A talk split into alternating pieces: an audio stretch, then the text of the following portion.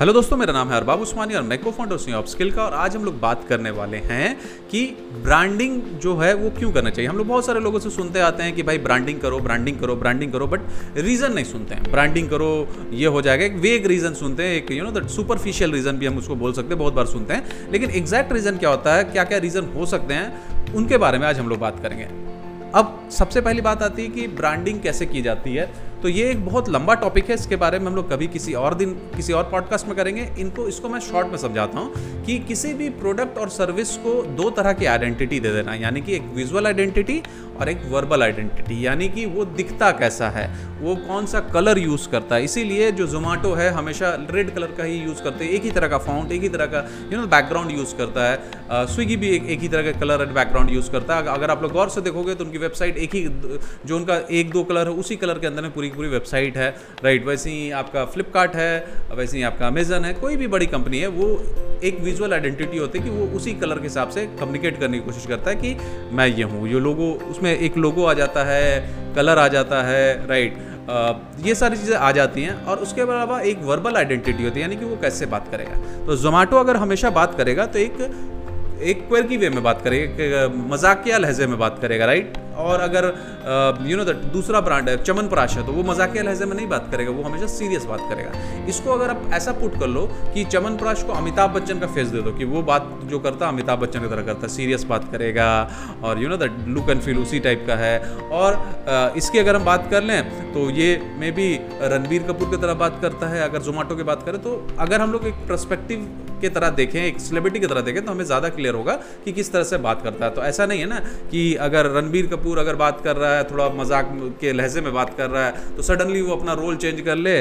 General life में बात कर रहे हैं, हम मूवी की बात नहीं कर रहे हैं। वो एकदम सीरियस अमिताभ बच्चन तरह बात करने लगे। तो अगर कोई भी व्यक्ति अगर इस तरह का बात करेगा कि अभी कुछ और तरह का बात कर रहा है, एक घंटा बाद किसी और तरह का बात कर रहा है, या किसी और लहजे से बात कर रहा है तो उसको तो खैर आप सही सेंस वाला नहीं समझोगे ना, समाज में भी नहीं समझोगे। तो ऐसे ही आपकी ब्रांड का कम्युनिकेशन हमेशा एक ही तरह से होना चाहिए, हमेशा एक तरह से होना चाहिए, और उसी तरह से आप करते हैं। अब हम आते हैं कि भाई यू नो दैट आपका ब्रांड क्यों इम्पोर्टेंट होता? है सबसे पहला पॉइंट होता है कि एक आपके ब्रांड जो भी आपका प्रोडक्ट है या सर्विस एलेट से मैं प्रोडक्ट को ही लेके भी चल रहा हूँ, आप सर्विस में भी इसको कंटिन्यू रखेंगे तो सेम चीज़ हो जाएगा। तो एक ह्यूमन फेस देता है एक रिकॉग्निशन देता है। यानी कि आपका एक लोगो जो होता है ना, वो एक समझिए कि ह्यूमन फेस की तरह काम करता है और एक रिकॉग्निशन देता है। और वो रिकॉग्निशन के हिसाब से बेसिकली क्या होता है कि लोगों के अंदर में ज़्यादा का ज़्यादा ट्रस्ट पैदा होता है। क्योंकि अब उसके पास में एक रिकॉग्निशन रिकॉग्नाइज कर सकते हैं। लोग जिसको रिकॉग्नाइज कर सकते हैं, लोगों के अंदर उसके ऊपर में ट्रस्ट ज़्यादा होता है, ये साइकोलॉजिकल फैक्ट है। दूसरा डिसीज़न मेकिंग में ये इन्फ्लुएंस करता है आपके कस्टमर को। मैं एग्जांपल देता हूँ। जैसे कि अगर हम ये मान लें कि अगर आप कोई मार्केट में गए हो पीनट बटर खरीदने के लिए और वहाँ पे दो पीनट बटर है, एक है टाटा पीनट बटर और एक है लेट से राहुल पीनट बटर राइट तो अब आपके पास में ज़्यादा इन्फॉर्मेशन नहीं है कि दोनों में से कौन बेटर है, दोनों का दाम उन्नीस बीस है। आपको इतना पता है कि पीनट बटर घर में कोई बोला है, हमको लेने के लिए हमको लेना है। तो आप वहाँ पर जब जाओगे तो आपके पास में दो चॉइसेस हैं। आपका choice most of the time मैं एवरी टाइम नहीं बोल रहा हूँ मोस्ट ऑफ़ द टाइम आपका जो चॉइस है, वो झुकेगा, टाटा की तरफ़ झुकेगा, क्योंकि टाटा का एक शक्ल है, एक रिकोगनीशन है। तो ये क्या करता है, आपके डिसीज़न मेकिंग को इन्फ्लुएंस करता है। इसको मार्केटिंग टर्म में अगर बात करें तो कॉग्नेटिव बाइजिंग भी बोला जाता है इसको। इस, उसमें एक पार्ट होता है एंकरिंग इसका, इसके इफ़ेक्ट की वजह से आप टाटा की तरफ़ ज़्यादा झुक जाते हो। नाउ चूँकि इसका एक शक्ल है तो इसके बारे में आप ब्रांड एडवोकेसी यानी कि वर्ड ऑफ़ माउथ भी क्रिएट कर सकते हैं। एम का फ़ोन का वर्ड ऑफ़ माउथ क्रिएट करना ज़्यादा आसान है रदर देन कोई ब्रांड है जो कोई नॉन ब्रांड है, जैसे कि कोई नॉन ब्रांडेड चाइनीज़ मोबाइल है, जैसे कि गुची करके कोई मोबाइल है तो उसके बारे में आप शायद नहीं कर पाओगे।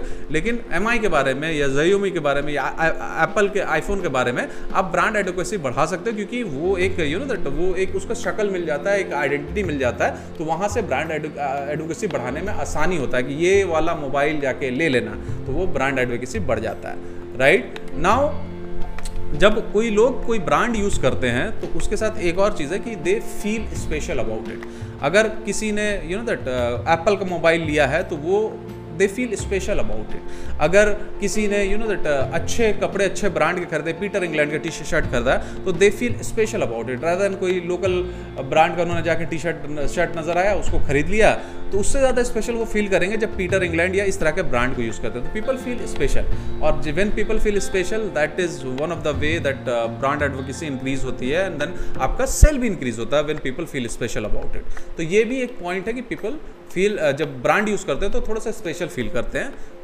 ए, एक पॉइंट होता है वो पॉइंट होता है आपके एम्प्लॉय से कि अगर कोई एम्प्लॉय किसी कंपनी में काम कर रहा है अगर वो ब्रांड है तो उसमें बेसिकली काम करने के लिए वो इंस्पायर करता है। क्योंकि एम्प्लॉय को भी अपने प्रोफ़ाइल के अंदर में चाहिए कि भाई, वो किस ब्रांड के साथ में काम किया उसको भी अपना पोर्टफोलियो बिल्ड करना है। तो जब ब्रांड होता है ना तो वो ज़्यादा इंस्पायर करता है कि ज़्यादा अच्छे से काम करे, क्योंकि इस कंपनी से अगर निकल के दूसरी कंपनी में जाए तो दूसरी कंपनी को बता सके कि इसमें अच्छा काम कर रहे कर रहे थे। तो ये ब्रांड जो होता है, आपके एम्प्लॉय को वर्क हार्ड करने के लिए इंस्पायर करता है। दूसरा, जैसे कि मैंने आपको बताया कि रिकॉग्निशन तो ये एक शेल्फ में पाँच चीज़ें पड़ी हैं। पाँच कोल्ड ड्रिंक पड़ा हुआ, उसमें एक कोको कोला है। राइट तो कोको कोला को लोग रिकॉग्नाइज कर लेते हैं तो रिकॉग्निशन भी बढ़ाता है among the you know the shelf में जो भी प्रोडक्ट होता है उसमें भी आपका रिकॉग्निशन बढ़ा सकता है, ये राइट इसके अलावा जो ऊपर वाली चीज़ें मैंने बोली कि डिसीज़न मेकिंग में हेल्प करता है यू नो दैट लोग फील स्पेशल करते हैं तो ये एक्चुअली में ये आपके, आप, आपके बायर को मोटिवेट करता है। आपका बायर मोटिवेट होता है कि भाई बाई करे। उस बात के लिए मोटिवेशन फील स्पेशल क्या है? फील स्पेशल मतलब कि अगले बार जब वो जाएगा तो अगर if that person is feeling special about it that person is going to bite आपके बायर बढ़ाता है। इनफैक्ट आपके बायर के अलावा ये ब्रांड एडवोकेसी करते हैं वर्ड ऑफ़ माउथ क्रिएट करते हैं और आपके आपके आपके कस्टमर ये जो आपके जो ऐसे कस्टमर जो फील स्पेशल कर रहे हैं, वो दूसरे कस्टमर भी बनाते हैं विथ ज़ीरो मार्केटिंग फ़ीस कोई भी मार्केटिंग का फ़ीस नहीं लगता, आपका कोई भी खर्चा करने की ज़रूरत नहीं होता। है अगर मान लेते हैं कि कल होके मुझे एक मोबाइल फ़ोन खरीदना और मैं किसी फॉरम में जाके पूछ रहा हूँ कि भाई मेरे को मोबाइल फ़ोन खरीदना, उसका कैमरा अच्छा और बैटरी अच्छी है, और दस लोगों ने कमेंट किया, दस लोगों में से छः लोगों ने बोल दिया कि भाई आप पोको एक्स थ्री ले लीजिए, आपका बजट बीस हज़ार है, बीस हज़ार के अंदर में बहुत अच्छा फ़ोन है, और चार लोगों में से किसी ने सैमसंग बोला, किसी ने ओप्पो बोला, किसी ने कुछ बोला राइट तो मेरा जो डिसीज़न मेकिंग है, वो पोको एक्स थ्री की तरफ़ में ज़्यादा तरफ़ मूव कर जाएगा। तो ये क्या करता है? ये बेसिकली आपका ब्रांड एडवोकेसी आपको आपके प्रोडक्ट को सेल कर सकता है विद ज़ीरो मार्केटिंग बजट क्योंकि इनको तो आपने कोई पैसा नहीं दिया। ये आपके प्रोडक्ट से डिलाइट है, आपके एडवोकेसी आपके बारे में कर रहे हैं। तो ऐसा अगर मान लेते हैं, एक मोबाइल फ़ोन बीस हज़ार रुपये बिक गया राइट मतलब बीस हज़ार का फ़ायदा हो गया ना कंपनी को। और ऐसा अगर मान लेते हैं कि दो हज़ार मोबाइल फ़ोन इसी तरह से बिक गया कि अलग अलग फॉरम में लोगों ने पूछा और इसी तरह से रिव्यू से राइटिंग से यूट्यूब से बिक गया तो इनको देखिए कितना करोड़ का फ़ायदा हो जाएगा राइट तो आप, ये ब्रांड एडवोकेसी बहुत इंपॉर्टेंट होता है और ये ब्रांडिंग के साथ रीच करना थोड़ा आसान होता है। और जो बहुत इंपॉर्टेंट चीज़ है, वो इंपॉर्टेंट चीज़ है कि ये आपके ब्रांड के साथ में इमोशनली कनेक्ट कर देता है। टाटा के साथ में लोग इमोशनली कनेक्टेड हैं।